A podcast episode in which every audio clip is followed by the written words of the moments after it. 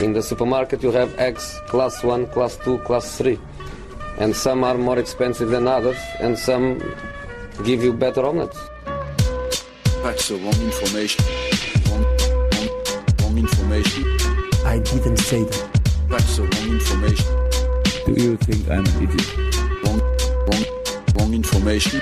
Now look at me when I talk to you. Your job is to tell the truth. That's the wrong information. Sillypodden 15 december, tisdag står det i kalendern. Fortfarande ingen sol, men däremot fortsatta Silly-rykten här nu när vi trappar upp här inför öppnandet av vinterfönstret. Jag har ju sol. Ja, du har sol. Har du det? Ja, klarblå himmel och sol. Så kom inte här och påstå att det är vinterdeppigt. Jag ska skicka bild på hur det ser ut här sen. Ja, det ser nog... Ja, här ser det ju inte bra ut heller här ute i eh, Finnboda i utkanten av Nacka. Det är, det är ingen höjdare. Eh, som ni hör, Frida Fagerlund i London. Tropiskt varma London är det väl inte nu, men åtminstone soliga London. Och Babylona Koströvi också med... Eh, hur är läget med er? Jo, absolut. Det är, det är ju jättebra. Som sagt, jag kan inte klaga på vädret. Så att Nej, jag eh, försöker mig hålla optimistisk trots att man tar några steg tillbaka nu igen gällande coronasituationen. Men det är inte mycket att göra åt den saken. Nej, det är väl svårt för... Även om det är i och för sig var och varannan person som måste göra något så är det svårt för just bara var och varannan person att liksom påverka helt och hållet. Det är, det är ingen lätt situation. Eh, men vi har i alla fall en CL-åttondelsfinal att se fram emot. Nu har vi de lottade också. Eh, för er som inte vet hur de matcherna då blev, då det är ju alltså åttondelsfinal som ska spelas i februari nästa år, så är det ju några godbitar som drogs för de där eh, ja, skålarna, bland annat Barcelona-Paris-repris får ju få Atletico Madrid mot Chelsea, Nagelsmann Leipzig mot Klopps Liverpool, Atalanta Real Madrid. Här kan vi dra allihopa ändå igång. Sevilla Dortmund, Porto Manchester City och den sista var nej, Gladbach Manchester City, Porto Juventus. Så, då var det rätt. Eh, era tankar kring lottningen? Eh, ja, att de engelska lagen eh, fick ju lite olika typer av lottningar. Jag tror definitivt att Manchester City är nöjda. Ehm, det brukar ju bli så här för dem ändå att de, de får en ganska eh, behaglig väg eh, från gruppspelet och sen så första matchen då i slutspelet. Så att, och det fick de ju även här ju, så att um, de är säkert uh, jättenöjda med det.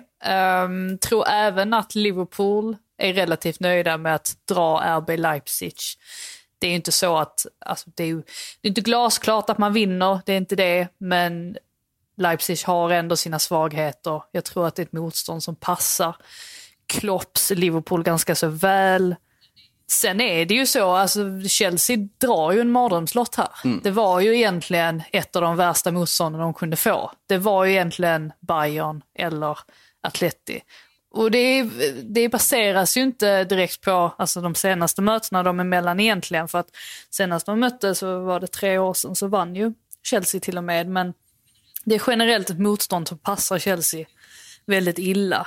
Och ehm, just det här alltså att ett lag som sitter lågt gör det svårt för motståndarna. De är inte så glada i det. Och även om de har tagit kliv nu under hösten så blev det ju tydligt här, ehm, de senaste, har ju blivit tydligt de senaste veckorna att de fortfarande har en, en bit kvar att gå. Så att nej, det kunde knappast, kunde knappt ha blivit värre för eh, Frank Lampard faktiskt. Så att eh, det är både nöjda och eh, lite mindre nöjda ledare här i England. Tror Jag jag. instämmer helt där med Atletico-analysen. Känns ju också som att alltså Simeones Atleti, om det är något de är bra på är det att gneta sig igenom den här typen av matcher också. Vi såg ju vad de gjorde med Liverpool när de fick dem helt ur balans. Vi har ju inte sett Frank Lampards Chelsea i den här situationen förut egentligen. För att jag tycker inte man kan räkna in Bayern München-förlusten förra året. Det var ett nystartat projekt som förväntades förlora mot ett Bayern som bara hade börjat rulla då, som också skulle rulla hela vägen till då Champions League-titeln.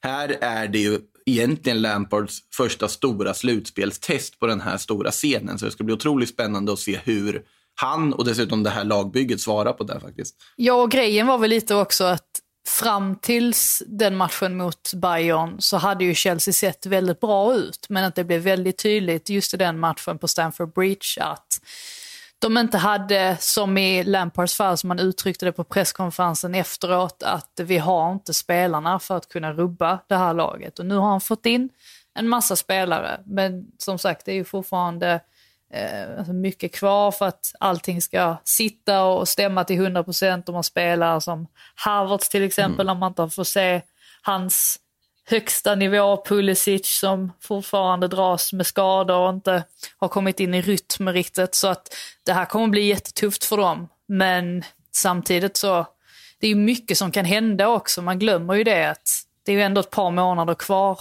Och vi har ju sett det för att helt plötsligt så sker det någon skada här eller någon kommer tillbaka från skada där och så är läget ett helt annat. Så att det kan väl fortfarande hända mycket antagligen. Mm.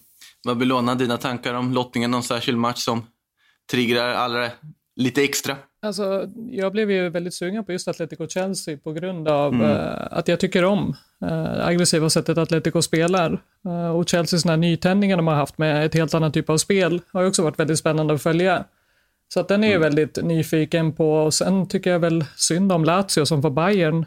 Ja, den glömde jag nämna i min genomgång. Kom jag precis på. Ja, det var den sista som, ja, Lazio, precis, den, det är ju kört. Alltså den är, ja, bollen är rund och så vidare, men uh, den är ju, den är ju tuff.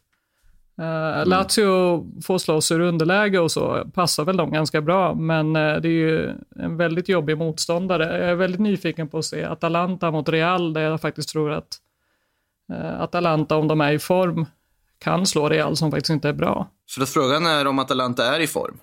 Om vi då ska föra vidare in på Silly-spåret rakt av här, för att det är ju någonting speciellt som har hänt som är ganska stort sen vi spelade in senast. Det är nämligen att Papu Gomes har tagit till ord.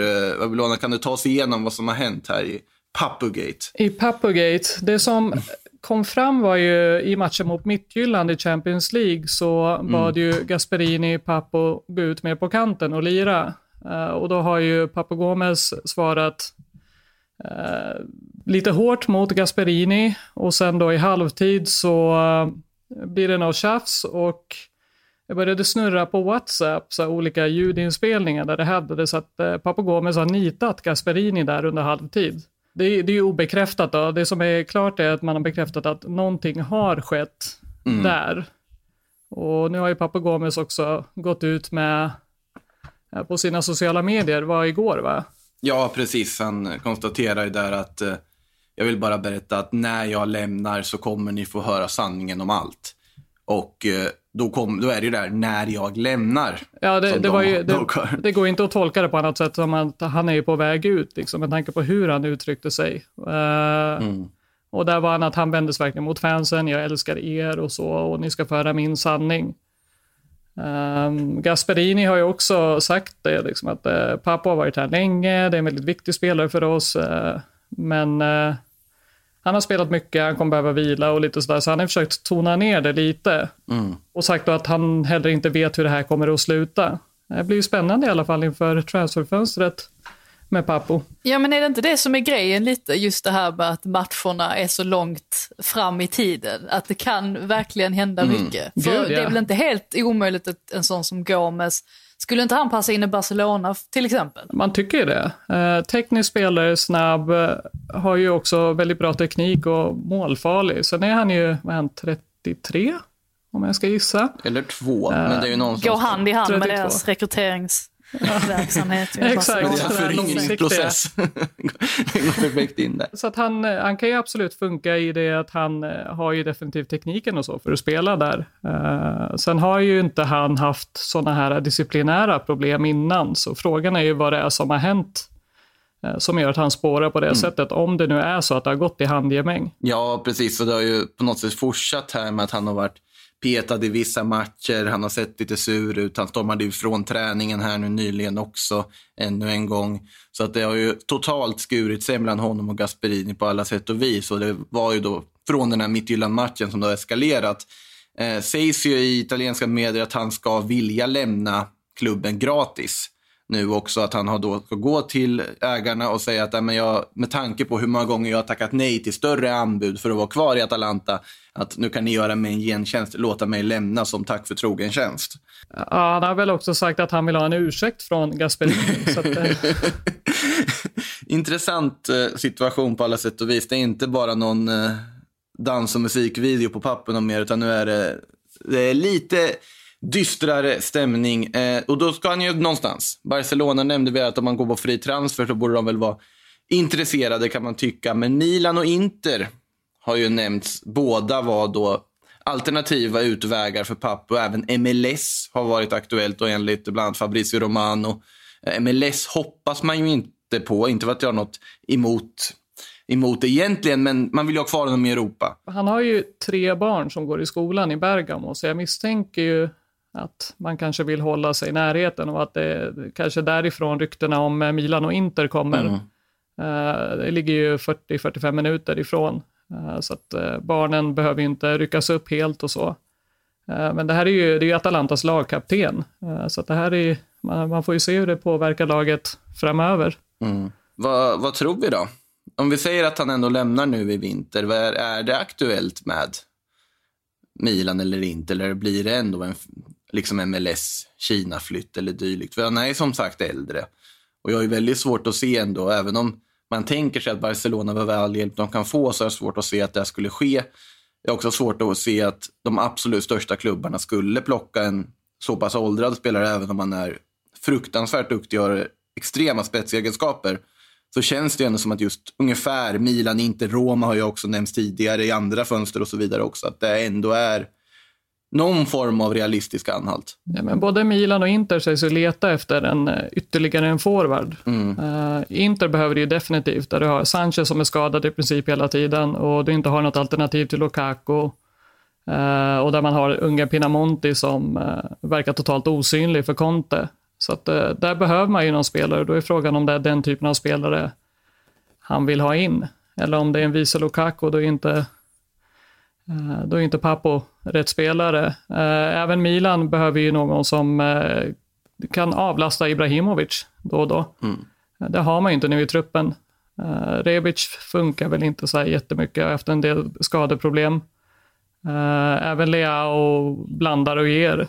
Så jag tror definitivt att man kommer vara ute efter någon typ av forward i, i januari. Känns ju som att Pappo ska vara ganska logisk ersättare om Chalanoglu lämnar också till sommaren i den nummer 10-rollen.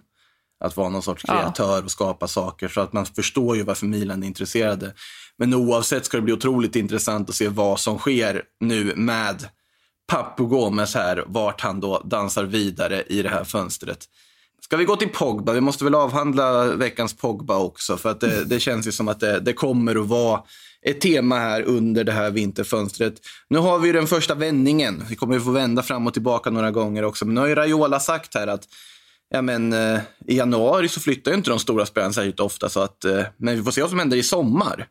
Så han stänger i princip då möjligheten till en januariövergång. Och Pogba själv har ju varit ute i sociala medier och sagt att jag kommer alltid slåss och kommer eh, kämpa för Manchester United och mina lagkamrater och fansen. Och jag har inte mitt huvud någon annanstans än just här. Eh, säger han efter då det här, ja, det vart väldigt mål för Maguire, men det målet han typ låg bakom mot Leipzig här nyligen. Eh, Frida, är det det jag sa nu, är det, det sista sammanfattningen av det som har hänt i Pogba-gate eller har du sett något annat borta i England? Nej, nej, det känns väl som en, eh, ganska bra sammanfattning. Eh, det, jag tror inte att det är någon som har tänkt sig ändå att, att han skulle lämna i januari. Och det är egentligen baserat på att det är ganska svårt att bli av med en spelare som ändå har så pass eh, hög lön dels då, men också att han kostade en hel del och United lär ju ändå vilja få tillbaka, de kommer inte få tillbaka hela summan eh, antagligen, men de vill väl i alla fall få tillbaka eh, en viss del av den summan som de la på honom.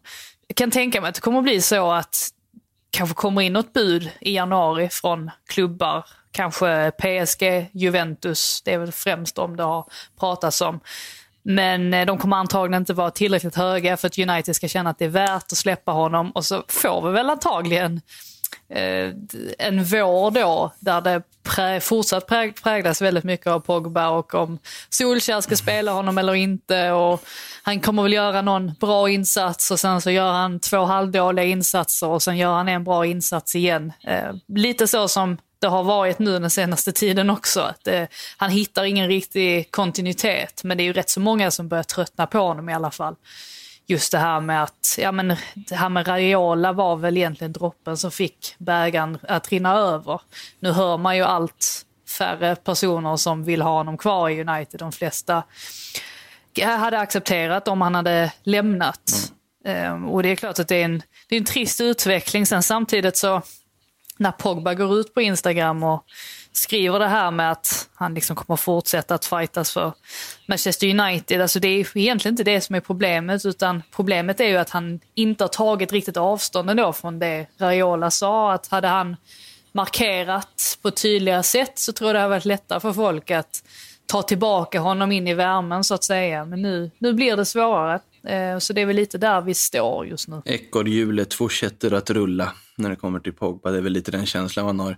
Jag, har ju varit, jag minns inte jag exakt vart det här, de här ryktet kom från, men det känns som ganska uppenbart rykte att slänga ihop när det just Pogba ryktas, när han ryktas till Juventus. Men eh, Cristiano Pogba-swappen på att få tillbaka Cristiano till United. Juventus blir av med den här löneposten som de ändå kanske inte riktigt vill sitta på. Det låter ju too good to be true. Ja, ja det, det händer ju inte. Det kommer inte hända, men det, det är en kittlande tanke ändå.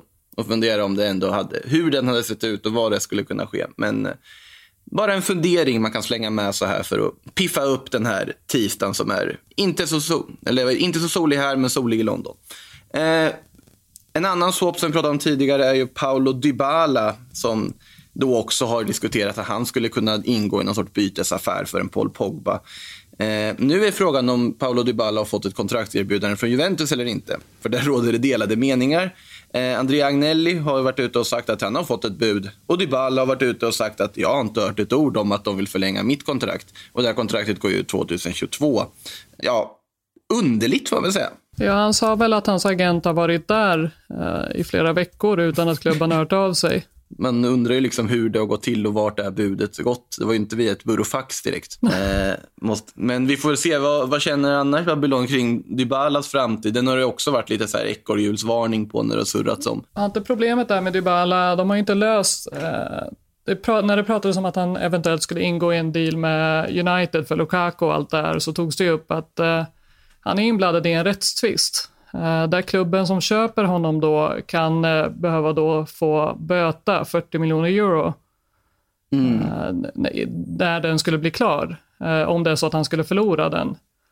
Den gamla den, Palermo-övergången som ligger och spökar, eller?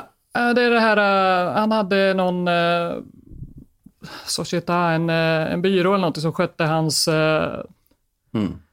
Diritto d'Imagine, alltså image rights. Ah, just, det, just det, just det. Just det. Eh, och då bröt han eh, det avtalet och så tog han in en annan agent.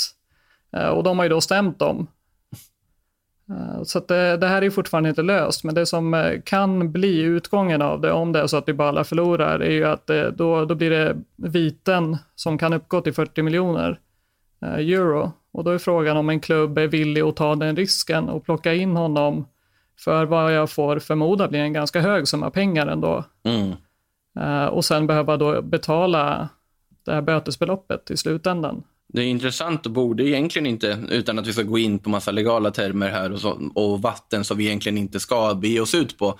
Men hur den nya klubben borde väl inte vara den som blir skyldig, utan det borde ju vara Alltså Juventus med tanke på att det var under den tiden som man hade image righten. Kan man ju tänka sig. Men samtidigt ja. så måste det väl finnas en anledning till att ingen klubb vill betala de pengarna. Förutom att de inte har så mycket pengar. Nej, men det, det är bara vad som har skrivits om mm. innan. Sen eh, vill inte jag ge mig ut i de legala bitarna så. Det är bara Nej. vad jag kunnat läsa mig till. Mm. Uh, så jag kan förstå att andra klubbar kanske tvekar lite vad gäller just den biten. Sen har väl Dybala själv varit eh, tveksam till att Eh, Eh, till Premier League. Ja, fast det, har man inte hört lite, det var lite spridda skurar där också kring det. Eh, vissa som påstår att han har pratat jättegott om Old Trafford och Manchester United och Premier League i stort. Men att det är just precis som du säger det här med alltså, the image rights, att det var det som, som satte stopp för en övergång. Men jag vet inte. Det är ju, dyker ju alltid upp spelare i olika tröjor och sånt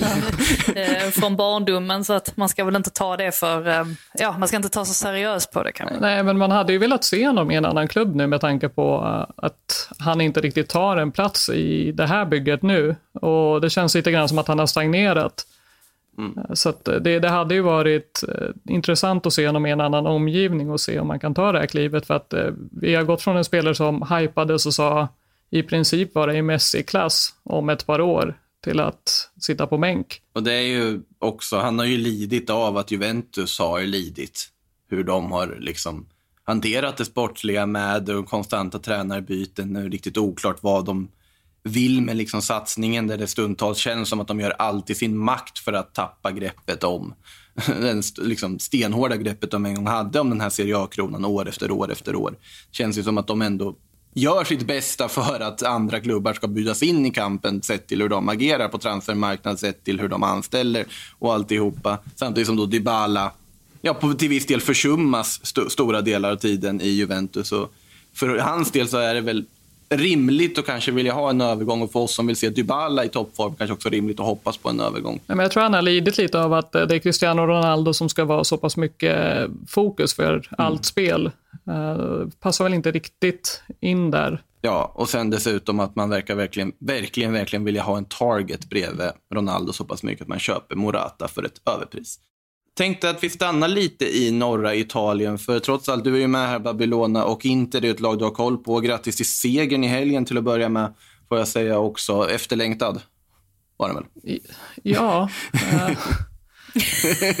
Låter alltså tveksam. det, det började ju som vanligt med att de eh, släpper in i princip första skott på målet där också. Så att det, det, det är inte lätt att följa Inter, man mår inte bra av det.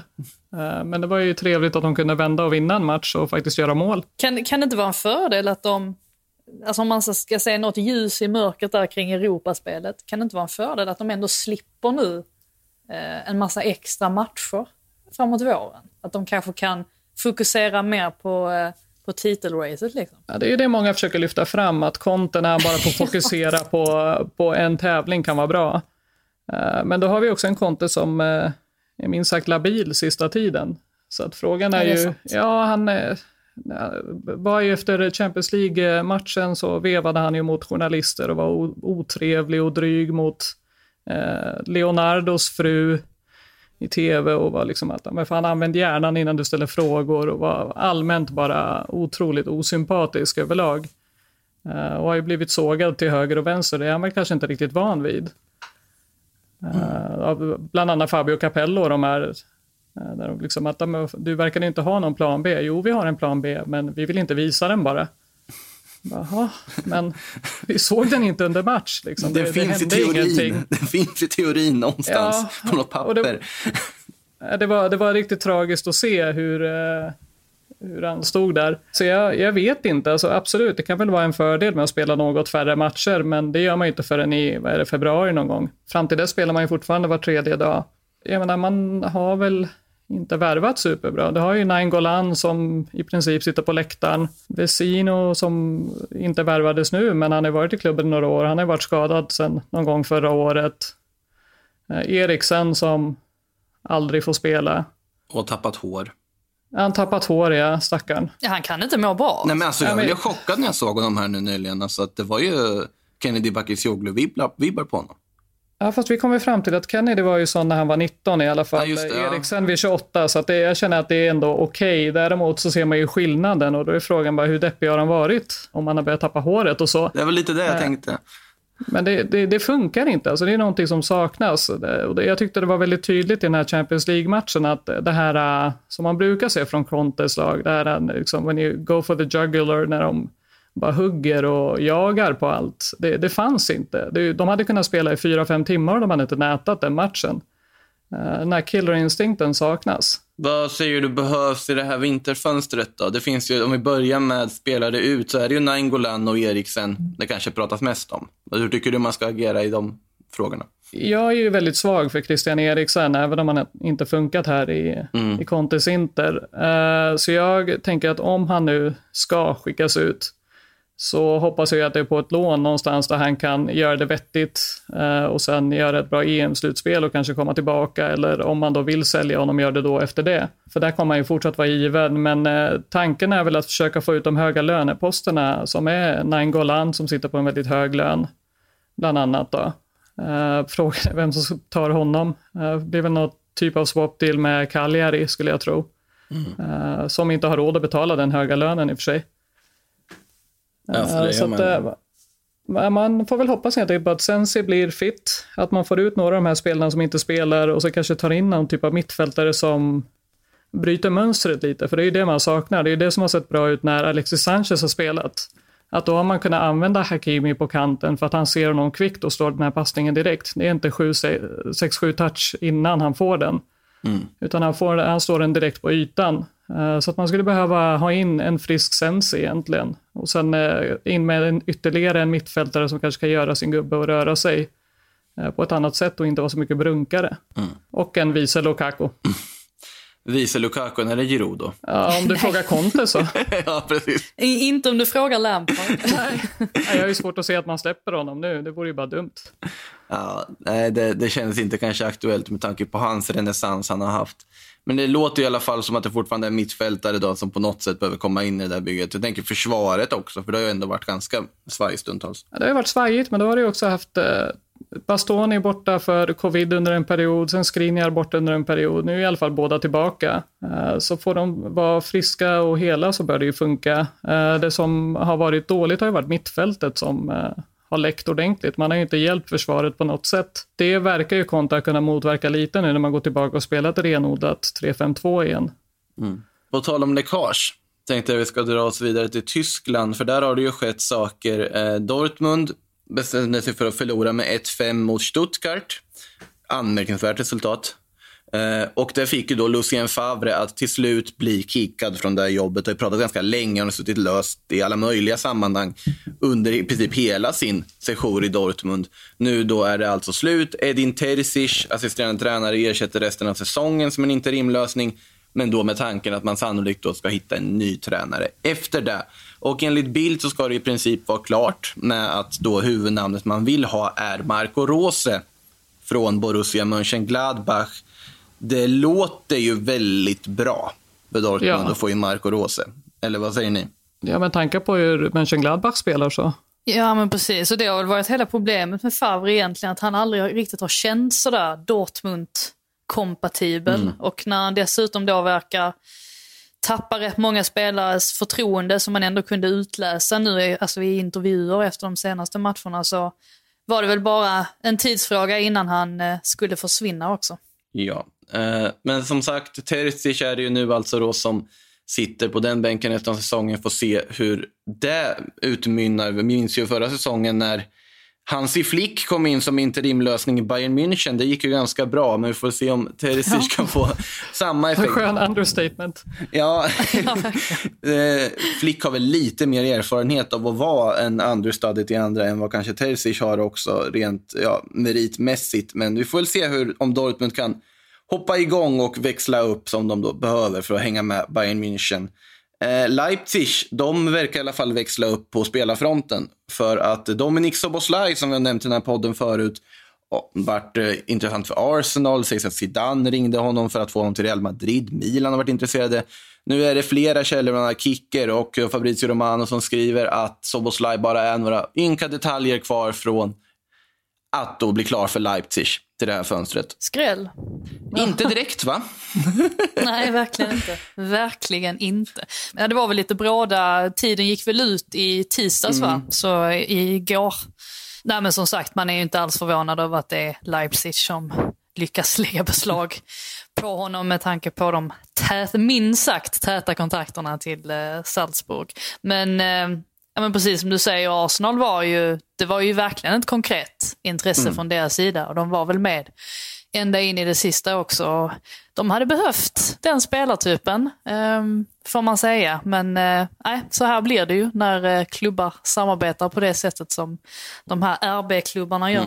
Logistiskt bra för eh, Soboslaj som inte behöver byta ut sin läskedrycksmerch här nu utan kan köra på vid samma, samma grejer även i Leipzig. Men även där kan vi säga att det känns ju ändå som att det trots allt är ett trappsteg. Även om Leipzig idag är en ansedd Champions League-klubb som är med och tampas långt in i slutspelsomgångarna så är det ju fortfarande någon form av trappsteg upp till större klubbar. Den, den statusen har man ju inte riktigt jobbat bort än, men vi får se om de kommer lyckas göra det också under framtiden.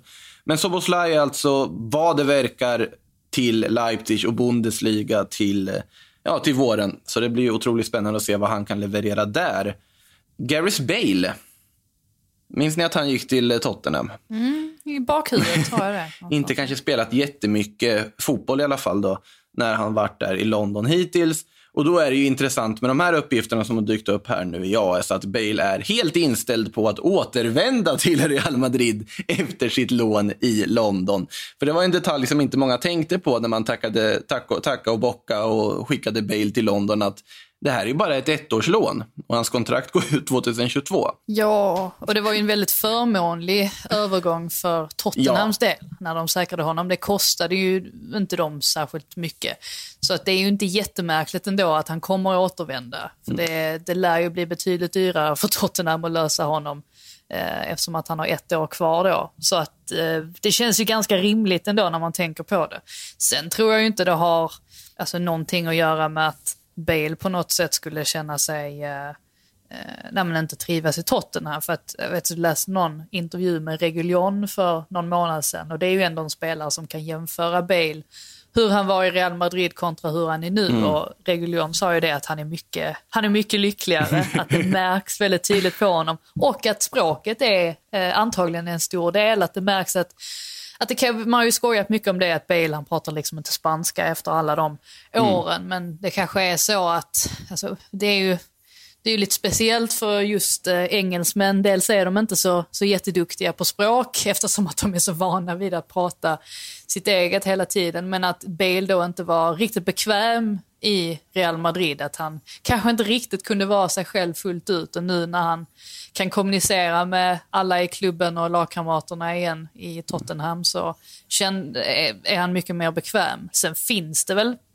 förhoppningsvis för Tottenhams del en extra växel i honom. Han har ju inte riktigt visat det än. Han har fått chansen i Europa League framför allt och har väl inte stuckit ut sådär nämnvärt så att det finns ju ingen anledning för honom att gå förbi Bergwijn nu mm. så som läget ser ut för tillfället som det ju hade varit då. Ehm, men som sagt, det är ju ändå Eh, Eh, vi har inte kommit mer än halvvägs. Han kan väl kanske växla upp och visa att han har ytterligare en nivå i sig snart. Mm, för det är ju också så att om inte Bale visar det så kommer inte, även om det är en förmåns eller en förmånlig deal för Tottenham att betala ja, inte ens halva lönen för att få ha honom så är det ju de inte intresserade att slänga iväg den summan för ännu ett år ifall han inte levererar. Så att om Real Madrid vill bli av med en del av den löneposten även nästa säsong så måste ju Bale leverera här nu i Tottenham. Annars sitter de ju på den även nästa säsong. Bale ska ju också då ändå ha ett vakande öga över tränarpositionen i Real Madrid för att se hur det blir med Zinedine Zidane som det har pratats kring också. för att där ska ju också vara en anledning att om Zidane lämnar så ska Bale vara väldigt intresserad av att avsluta sitt kontrakt i Real Madrid. Eh, intressant, han vill inte riktigt flytta på sig oavsett där. Eh, samtidigt, någon som Tottenham absolut inte vill bli av med, det är Heung Min Son. Eh, och det sägs nu i alla fall att de jobbar stenhårt med Sons Entourage för att förlänga då koreanens kontrakt. Det går ju ut 2023. Men man är tidigt ute på det för att då få en kontraktsförlängning på honom. Någonting som har förvånat mig ändå under de här transferfönstren, de senaste fönstren, är hur lite det har ryktats kring Heung-Min Son. Ja, Ja. verkligen. Det finns ju ett PR-värde kring honom som är ovärderligt.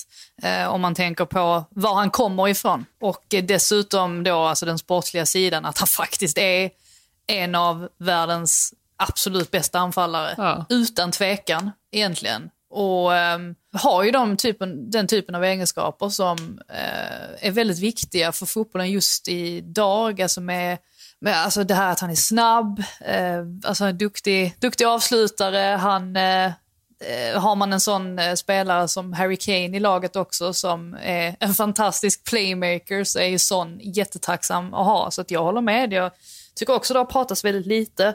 Men det kan ju också vara för att sån är en sån där typ som eh, har visat väldigt tydligt hela tiden att han trivs väldigt bra i, i Tottenham. Han har liksom aldrig själv gjort någon uppståndelse eh, och försökt att sno rubriker och sådär. Så att eh, Tottenham gör ju helt rätt som är tidigt ute för att man vet ju aldrig. Eh, helt plötsligt kanske det kliver fram någon klubb och ger honom ett väldigt bra erbjudande. Men som sagt, jag tror att det, det måste nog vara väldigt, väldigt bra för att han skulle eh, kunna tänka sig att flytta på sig. Det är väldigt tydligt också att Son är en väldigt, väldigt stor favorit hos Mourinho. Han har pratat så otroligt gott om eh, Son och inte då framförallt, eh, eller framförallt då hans arbetsmoral som sägs vara någonting utöver det vanliga. För att annars så har man ju tänkt med spelare som till exempel så här Sadio Mané eller Harry Kane för den delen, hans sons lekkamrat eller Salah eller andra så dyker det ju alltid upp ett slentrianaktigt miljardrykte i någon eh, suspekt tidning. Det kommer ju alltid någonting om att ja, Paris eller Real Madrid eller City eller någon vill värva den här spelaren för 1,5 miljarder och ska satsa på det.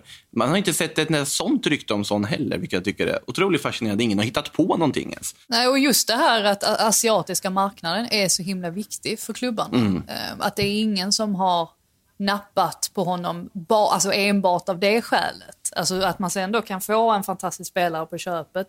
Det, det gör ju det ännu, ännu märkligare att det inte har pratats mer. Men eh, skönt för Tottenham. Verkligen skönt för Tottenham. Man förstår ju varför Levi har det som en stor prioritet här, att förlänga då koreanens kontrakt. Eh, PSG nämnde jag där som en av klubbarna som inte har ryktats värva Hyun-Min De ryktas däremot försöka värva spelare som andra klubbar inte lyckades värva under det förra fönstret. Då de är både intresserade av Memphis Depay enligt Le Parisien och även av Hosem Awar enligt RMC Sport. Och det, detta är ju då två av namnen vi nämnde väldigt frekvent i somras till då Barcelona respektive Arsenal. Eh, det känns ju båda som ganska rimliga förstärkningar för PSG för att alltså bredda truppen. Eller? Ja, alltså Aouar är väl egentligen det som sticker ut mest. eh, med tanke på att det var så himla många klubbar som var ute efter honom. Eh, han är kanske glad att han inte flyttade till Arsenal nu med tanke på hur det ser ut i klubben. Men å andra sidan, han hade kanske gjort den skillnaden som hade behövts där. Så att eh, det känns väl rimligt ändå att PSG eh, är på jakt efter honom. Det vore ju konstigt om, man, om de inte visade intresse i alla fall. Det känns ju ändå som en intressant mittfältare ändå. Annars har de ju varit lite trötta där, PSG överlag. eh, Ja. På vilka de har plockat in sista åren. Danilo Pereira. Ja, och Rabiot. Herrera och liksom, det, det, det är inte så mycket spännande. Ja, men det är lite Juventus-varning på sättet PSG har handlat in i mittfältare. Det känns som att det är någon sorts genomgående trend att plocka, här, in, inte dåliga, men inte heller så här, helt fantastiska innermittfältare för billiga priser för att bara få in numerären på något sätt. Och det som är så konstigt med tanke på vilka man lirar framåt. Nej, men de tänker väl det att det behövs inga andra då. De, de kan spela med dem framme. Florentino Perez-mentaliteten där på hans första Galactico-session när han funderar på att hyra ut högerbacksplatsen till en supporter. Eh, Men inte riktigt på den nivån. Men man kan ju förstå, Depay skulle ju bidra med ganska bra backup där om man nu skulle gå med på att vara kvar i ligan och byta Lyon till PSG. Där ska ju också man lägga till här att det är ju inte säkert att varken Awar eller Depay vill vara kvar i ligan. De kan nog vilja testa lyckan i en annan miljö och i en annan liga. Eh, samtidigt då, Barca, då, en av klubbarna som ville ha Memphis Depay men inte hade pengarna för det på deadline day. De har ändå inte gett upp på Gini Wijnaldum, en annan spelare som också ryktas frekvent till Barca. Koman ska i alla fall fortfarande vara intresserad. Eh, hur ser det ut med Gini Wijnaldum borta i Liverpool, Frida? Börjar, det har ju ändå svalnat lite i det här snacket om att han absolut ska lämna och så. Ja, alltså det har väl egentligen svalnat på grund av alla skador. Ehm, med tanke på att Liverpools alternativ blir färre och färre så blir ju de spelarna som är hela väldigt viktiga. Ehm, och så jag antar att det är därför eh, man inte har hört så mycket kring det. Vi får väl se hur det blir nu. Kontraktet löper ju trots allt ut så att Frågan är om man ska tjäna några pengar eller om man ska helt enkelt låta honom lämna på fri transfer. Det kanske är värt att göra det i och för sig ehm, med tanke på alltså hur, hur det ser ut då i, i truppen. Så att, eh, men alltså Klopp verkar ju vara tydlig med att han vill ha honom kvar också. Så att eh, det är ju hur klubben resonerar. Eh, samtidigt en spelare som inte kommer bli kvar i sin klubb också, inne på mittfältare här, Sami Khedira. Han har ju suttit och eh, kylt av sig där på Juventus bänk och läktare. Skulle ju till Championship. Ja, men det var, det var ju ganska roliga uppgifter där, men nu är det lite mer rimliga uppgifter kanske, för det sägs att, eller han bekräftar själv att han egentligen kontaktat och pratat med Carlo Ancelotti om en eventuell Everton-övergång. Men ja, mm, lite känslan på det också. Var ska han in där då? Det finns ingen plats. Ja, alltså, om, om det är så att kan Kedira komma in på bekostnad av Delf så tror jag ingen Everton-supporter tackar nej eh, till en sån swap. Liksom. Delft i Juventus. Åh. Ja. ja, men det hade, det hade inte varit så dumt kanske. I övrigt så um, tycker det finns ju en, viss farhåga. Jag vet inte alls vilken nivå Kedira håller idag. Och eh, det finns ju en liten risk också när man börjar plocka in spelare på, på det sättet. Um, visst, han hade kanske kunnat bidra jättemycket, uh, vad vet jag. Men um, Nej, jag, jag tror att eh, det, det är kanske inte nödvändigtvis den vägen man ska gå som Everton-spelare. Men som sagt, om det blir istället för Delf så lär det väl vara helt okej tror jag för samtliga inblandade. Har du samma skepticism kring Dele, Dele Alli? För det pratas ju också lite Everton där. Nej, det, det har, alltså, Dele Alli är svår Han- också. ja. Man vet inte riktigt vilken hans bästa position är. Ehm, det är nästan så att man tycker att laget borde byggas kring honom för att man ska få ut max av honom. Ehm, så, så att jag, ehm, jag reserverar mig från att ehm, svara på det. Men det är, alltså, det är klart att Dele Alli hade behövt ett miljöskifte. Och Tottenham vill ju inte släppa honom permanent. Utan Det skulle ju bara vara ett lån i så fall. Så då känns det väl troligare att det blir en annan liga istället för att man skulle säkra upp då. Ja, eller alltså att man skulle förstärka en konkur- konkurrent känns ju också lite konstigt i det här läget. Ja, det, det är ju en av de spelare man är mest liksom, förvirrad över hur det egentligen skulle gå när han flyttar och får sitt miljöbyte är ju Dele Alli. För det känns som att det finns en sån enorm höjd han skulle kunna hitta. Men det känns också som att det är en fallhöjd samtidigt. Man vet inte riktigt vad man kommer få ut dem. Jag hade velat se honom gå till typ Sevilla och se vad han skulle kunna göra där. Det hade varit jätteintressant att se. Eh, Gå in på det här mittfältet. Eller skicka, eller skicka honom till Real Sociedad. Det var ju på tal om Lingards eh, representanter hade, hade kontaktat Real Det är, Sociedad. ju, det är ju mer logiskt. Det är ju mer logiskt att de skulle Ja. gå för Dele Alli i det här läget än att gå för Jesse Lingard. Det, det håller jag helt med om. Ja, men faktiskt. eh, vart ska jag skicka Danny Drinkwater då? Förutom att han... Alltså det måste ju bara nämnas. Alltså vilken situation. Alltså vilken fantastisk Ja, situation. men han, det, är ju, det är ju hans bästa Ja, det- insats i Chelsea-tröjan Det är någonsin. något av det mest underhållande jag sett. Alltså, att han då, till att börja med den här 16-åringen, den tacklingen han går in med, den är inte fin, den tvåfotaren. Ja, Och så man, alltså Alf, Alfie Devine gör ju inte det snyggt, eh, Nej. man säger så. så man förstår sen så ju till ju- viss del reaktionen från Ja, men det gör man faktiskt. Man Ja. förstår att han blir förbannad. Men det är ju sån otroligt drinkwater-kompatibel ehm, aktion att ge sig, att överdriva på det sättet. Ja. Det rinner ju verkligen över för honom totalt. Men det säger väl också ganska mycket om vilket mentalt skick han är just nu. Han sparkar ner en 16-åring i U23. Det, det, det finns något i det. Samtidigt också med Peter Cech i målet. Den, den detaljen gör det ännu mer häftigt. Att Peter Cech slår på sig handskarna igen och ställer sig där i, i U23. Väldigt fint. Oh, men han, han är ju inte så gammal heller. Det är, man tror ju att han är så här liksom 45, men han är ju trots allt bara 38. Det är inte Oj. så där fasligt gammalt för en Men när man börjar gå och spela hockey och sånt så tänker man ju att han är äldre.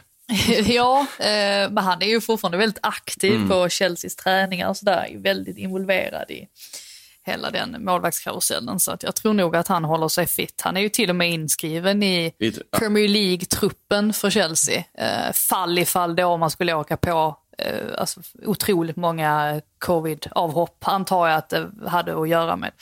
Men eh, nej, han håller ju sig definitivt i form. Mm, det får man ge honom.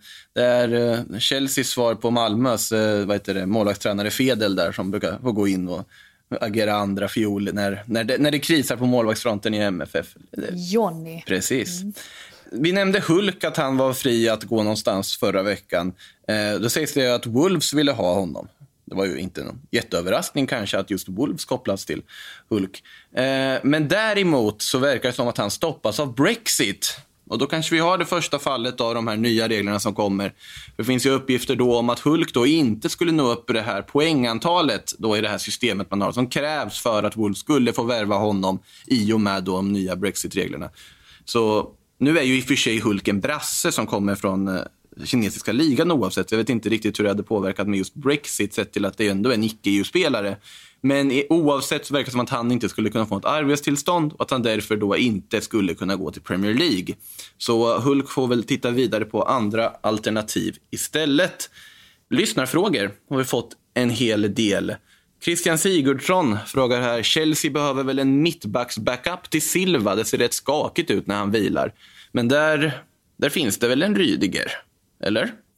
Ja, det gör ju faktiskt det eh, eftersom att han har klättrat upp i hierarkin nu. Sen förstår jag ju såklart att skulle det vara så att man får en skada på Silva då kastas ju ehm, alla ens tankar om vart Chelsea kommer att sluta i tabellen om. Eh, Så är det, så pass bra har Silva varit och så pass mycket stabilitet har han bidragit med. Men eh, nej, det, det är ju Rydiger ehm, som är näst på tur. Och det behöver inte vara illa så länge Rydiger kommer upp i den formen som han hade innan sin skada förra säsongen. Då höll han ändå en, en relativt hög nivå. Sen är det ju efter där som det har sett lite, lite slarvigt och slappt ut eh, emellanåt. Men eh, jag tror definitivt att Rydiger är förbi Christensen nu i alla fall. David Alaba är ju, har ju faktiskt ryktats till Chelsea också. Chelsea är ju en av alla klubbar som ska vara intresserade av honom. Eh, Hans Strand här har en idé. Borde inte David Alaba vara en drömvärvning för Manchester United att gå all in på, så att säga, antingen som mittback eller CDM? Det låter väl inte helt fel, tycker jag. Borde inte han vara drömvärvning för de flesta? Kan jag känna. Ja. Och då i synnerhet för United. Det, det, jag tycker det får lite de här Thiago-vibbarna också från när liksom, han skulle lämna Bayern och eh, man blev förvånad av att det inte var fler klubbar som blandade sig i. Det är lite den känslan man har nu också kring Alaba. Om det inte blir nu så att det blir en massa klubbar som eh, blandar sig i. För att eh, han hade nog kunnat göra mycket nytta. Och United har ju varit på jakt efter, ja de är ju på jakt efter rätt mycket i och för sig, men eh, en mittback har det ju pratats om länge. Eh, samma sak med eh, backup på högerbacken där och sen så högerytter inte minst. Men eh, bara hade, ja alltså det hade ju, def- jag tror inte någon hade tackat nej till det i alla fall. Eh, det tror jag inte. Mm. Johannes Polbring frågar, alla pratar om Xavi som Barcas frälsare, men vad har han bevisat som tyder på att det skulle gå bättre än det gjort för Arteta eller Ole Gunnar i Arsenal eller United? Eh, inte mycket egentligen, förutom att det, Xavi har ju en helt annan form av ikonstatus än vad varken, nu, med all respekt till Ole Gunnar och Artetas gärningar i sina klubbar, så Xavi formade ju ett Barcelona som gick och vann allting. Xavi är en spelare som sannolikt skulle gå med i en drömelva över Barcas bästa spelare genom tiderna med tanke på vad han gjorde. Det är en annan sak. Sen, ja, han har inte bevisat vad han riktigt kan göra som tränare, men det har inte, hade inte Zinedine Zidane gjort heller. Det hade inte Pep Guardiola gjort heller när han tog över Barcelona. Det hade inte Andrea Pirlo gjort. Ja, vi får se vad Pirlo gör. Men det är ju, det är ju en gambling. Naturligtvis Så är, det en gambling. Sen är det ju att han är ju Al-Sad nu för att formas till att ja, bli en tränare. Så det är där han får göra lite vad han vill där borta i Qatar. Då för att liksom lära sig hantverket. Så han kommer ju egentligen gå in med mer erfarenhet än vad ja, egentligen Mikael Arteta gör. För Arteta satt ju ändå som assisterande även om det var på en mycket högre nivå. Så går ju ändå Xavi in. Ja, han ledde en match också. Som huvudtränare i Manchester City. Det var en match. Var Guardiola utvisad då antar jag? Nej, nej, nej, men han fick, eh, Guardiola lämnade över ansvaret till Arteta i eh, att eh, leda. Eh, jag tror de vann, nu kommer jag inte ihåg vem det var emot bara för det, men jag tror de vann med 2-1. eller någonting Men det var ju ändå med ett visst koppel kan man ju tänka sig om ändå Guardiola satt där bakom och tittade liksom och skickade instruktioner. Så här ska, men du måste visa det här liksom kroppsuttrycket och allt. Hej och. Nej, men eh, jag tror att vad, vad ska man annars ha? Säger, tänker jag med Xavi, att det, det är väl självklart att det känns som att Barcelona behöver hitta tillbaka till sig själva och då får man väl gå på den här gamla klyschan att ta någon som kan klubben. Men hade det inte varit för att Pochettino har sitt förflutna som gör det lite svårt för honom att träna Barcelona så vore ju han så är det ju. hade, det hade ju känts som en väldigt bra kandidat. Så är det ju, verkligen. Det har svårt att se riktigt andra kandidater idag som skulle vara intressanta för Barcelona. Jag tror inte att typ Allegri är vägen att gå för Barca. Xavi känns som det logiska alternativet och då förutsätter jag att Ronald Koeman inte kommer att ja, stärka sina aktier nämnvärt sett till hur svajig hans start har varit. Vi får se om han sitter kvar ens till det är dags för Xavi att potentiellt komma in då förutsatt vem som vinner presidentvalet. Såg ni förresten eh, Juan Laportas stora reklampelare utanför Den, Bernabéu. den var omöjlig att missa, om man säger så. Så är det. Det kan bli en intressant kampanj det där. Eh, kommer ju naturligtvis gå in på den här under denna Sillypodd-säsong. Eh, Lambro 1887 frågar, vad behöver Milan värva in? Är det några rykten? Vad säger du Babylona? Vad behöver Milan hitta? Det första man behöver lösa är väl att förnya kontrakten med Donnarumma och Kalhanoglu. Som eh, har kontrakt som går ut i sommar. Eh, Så att eh, det är väl det första man bör ta tag i. Sen, som vi var inne på, att man behöver få in en Ibrahimovic vice. Mm. Någon, någon typ av forward som kan, kan komma in och näta en 10 mål i alla fall under säsong. En mittback pratas det mycket om att man tittar på. Någon som då kan spela tillsammans med Romagnoli eller Alltså, avlasta. Kjär har ju varit väldigt bra tillsammans med Romagnoli. Ja. Eh, Han, han har ju lyft Romagnoli skulle jag vilja säga. Mm. Eh, Men nu har han ju haft skada och så, så man behöver någon, någon mer som kan gå in och rotera där. Mm. Eh, Och förmodligen någon på mittfältet, för jag menar, nu har man väl, vad är det, Kronic som backup också och Benazer är ju också skadad. Så det är väl de typerna det pratas om mest. Och sen får man väl se vad som händer med Frank Kessie också. Om det kommer ett riktigt stort anbud från de engelska öarna så kan det ju vara aktuellt att sälja, eller att de kan bli tvingade att sälja helt enkelt om det är för bra bud, även om det är en otroligt viktig spelare för dem. Alltså, jag tror att det blir svårt med tanke på hur ekonomin ser ut för de flesta eh, i januari. Ja, fast i England har de ju massa pengar. Det, det I England, sig. ja. Jag tänkte mer på för, för just Milan, att, eh, att den kan bli tuff eh, om man inte får till någon typ av swap deal någonstans. Mm. Rydiger har ju ryktats lite till Milan som ett exempel där också. Eller ganska många olika mittbackar som har ramlat ner i hackordningen har väl kopplats samman med Milan som, som det ofta brukar bli i de här lägena. Ska se här, Johan Lindström, du har ju redan svarat på det här i och för sig Babylona, men eh, man undrar ju vilken PL-spelare Inter har siktat på denna gång och då vill du jobba in bytet Eriksen van de Beek. Det är inget dumt Jag tänker byte. att jag jobbar in den till sommaren. När de båda två har spelat ur position tillräckligt länge. Ur position, van de Beek spelar väl på bänk snarare. Ja, det ja, men det gör ju. Eriksen också. Ja, och när han sant, väl det är lirar så liras han ju också fel. Så det, det blir perfekt. Två spelare som har eh, misshandlat. Stackarna. Eh, ta en sista fråga innan vi eh, rundar av. Nils Forsdahl frågar hur mycket tid tror ni Arteta får? Det verkar ju som ledningen fortfarande litar på honom samtidigt som det inte verkar vara harmoni i truppen. Om man går, vilka potentiella ersättare skulle finnas tillgängliga? Finns det något spännande engelskt? Annars verkar det hett med tyskar. Till att börja med, alltså, jag vet att jag själv gick ut och tweetade att nu kan väl inte Arteta sitta helt säkert på den här posten efter den senaste matchen. Men jag vet inte, gör han det?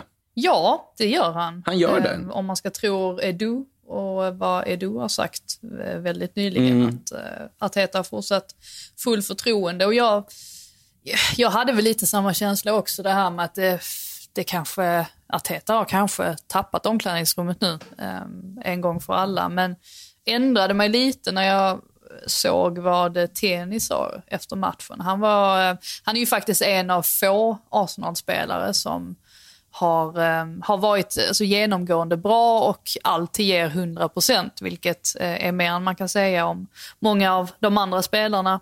Och han var ju fly förbannad och eh, la över allt ansvar på spelarna och visade sin, sitt stöd för Arteta också, vilket fick en att tänka att ja, det är mycket möjligt att det finns spelare i omklädningsrummet som Arteta kanske har tappat, men det verkar ju också finnas spelare som han eh, fortsatt har kvar. Så att jag tror nog att Arteta blir kvar ett tag till, att han får ytterligare en chans att bevisa sig nu att han kan vända det här skeppet. Och sen får man väl också ta in i beräkningen, ja det är värdelöst att förlora mot Burnley, absolut. Men sen samtidigt, när Xhaka drar på sig det röda kortet, då har de ju faktiskt haft x antal avslut på mål. Och är ju det laget som har trycket också, så att kvällen hade ju kunnat sluta på ett helt annat sätt. Sen blir det ju parodier av det hela. Men när, när Xhaka gör som han gör och eh, han har väl fått sin tillsägelse också av Arteta som väl inte har stängt dörren för honom helt. Det kan han ju inte göra heller med tanke, tanke på att PP fick komma tillbaka efter sin, sitt röda kort. Man kan ju inte bara avskriva spelare hur som helst antar jag. Han har ju inte så mycket att tillgå heller. Eh, ja, nej, men Guendouzi var ju flera incidenter också. det... Det var ju inte bara den här eh, stryptaget på eh, Mopé var det väl eh, i Brighton-matchen, utan det var ju även saker som hade inträffat när de var på träningsläger och så vidare. Så att det är ju verkligen den där no fuss från Artetas sida och det är kanske precis vad Arsenal behöver. Men någonting måste ju hända. Ja, mitt förslag är ju att han sätter in en massa av de yngre spelarna nu istället som kanske är lite hungrigare på att visa vad de går för. Um, vad gäller reserver eller backups, uh, ersättare, jag tror inte att Arsenal har tänkt så långt riktigt än. Uh, Allegri verkar ju inte aktuell med tanke på att han uh, var med i snacket när Emery fick jobbet. Mm. Det är mycket möjligt i så fall att en sån som Nagelsmann hade varit en bra match för Arsenal.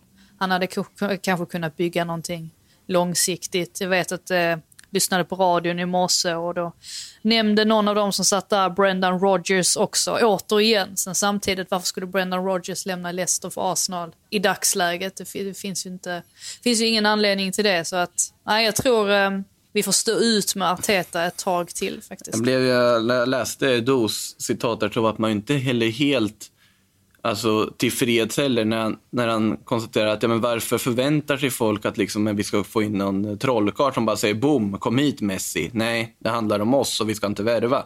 Det är ju inte riktigt Messi som Arsenal-fansen skriker efter. Utan det är, ju, det är ju bara någon form av nytändning. Till exempel Soboslaj som vi nämnde tidigare.